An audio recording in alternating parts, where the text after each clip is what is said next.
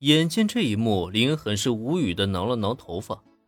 别人不知道这是怎么回事可对山中佐和子有深刻了解的他，难道还不清楚对方在想什么吗？林恩心想：“你可赶紧给我坐一边去吧，吓坏我家妹子，你赔得起吗？你。”打扰了，林恩同学。身穿女仆装的可爱女孩们让山中佐和子很是失态。但是林恩的出现让他很快的冷静了下来，轻咳了一声之后，恢复常态的他是随着林恩的指引落座了，左右环顾了一周，尤其看到吧台旁的小型舞台，他的眼中顿时又有一抹光亮闪过来。小维，把菜单拿过来。老师，喜欢什么呀？随便点。你今后在我店里的消费啊，全部都免单。林恩微微一笑，招呼了戴维一声，让他拿来店里的菜单。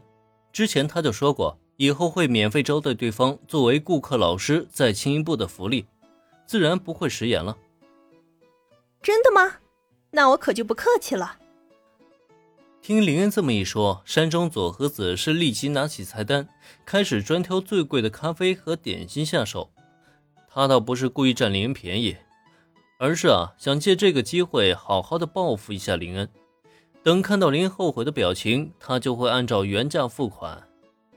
毕竟作为一个老师呢，他再怎么说也不可能贪图学生的小便宜。只是呢，啊，就这些啊，老师，你不再多点一些吗？左和子觉得自己点的是够多的了，换谁都会肉痛一下。可结果倒好。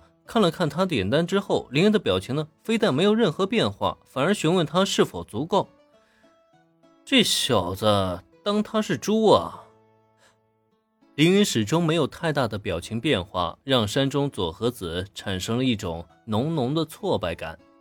虽然山中佐和子本身呢不缺钱，但在这一刻，他却不由得心中吐槽了起来：“可恶啊！该死的有钱人！你有钱就了不起啊？”你以为有钱就能为所欲为吗？只是喝个区区咖啡而已，这样就想收买我？区区咖啡，嗯，真好喝。山中佐和子心里胡思乱想个不停，可随着咖啡被端上桌，他下意识的喝了一口之后，再看他的表情，是整个人都仿佛升华了一般。他敢发誓。这绝对是他喝过的最好喝的咖啡了，没有之一。再尝尝那精致的点心，啊，也好吃啊！这到底是什么神仙咖啡店？那家伙竟然这么厉害！怎么样，山中老师，还合你的口味吗？林恩是很有自信，只要是他带着称号调理出的点心和咖啡，就没有一个人吃过以后啊不沦陷的。也正因如此呢，在看到山中佐和子那几乎沦陷的表情之后，他也是非常适时的开口问道：“和，还可以，勉勉强强还算好喝。咖啡和点心合山中佐和子的口味吗？当然合了，一千个合，一万个合。但总觉得给出肯定回答之后，他就真的输了。所以在这一刻呢。”他也只能硬着头皮死撑到底了。不过看到他那一副言不由衷却又偏偏故作倔强的表情之后，令人差点反倒乐了。这样的小佐和还真是蛮可爱的呢。本集播讲完毕，感谢收听，免费不易，您的评论与分享是我坚持下去的最大动力。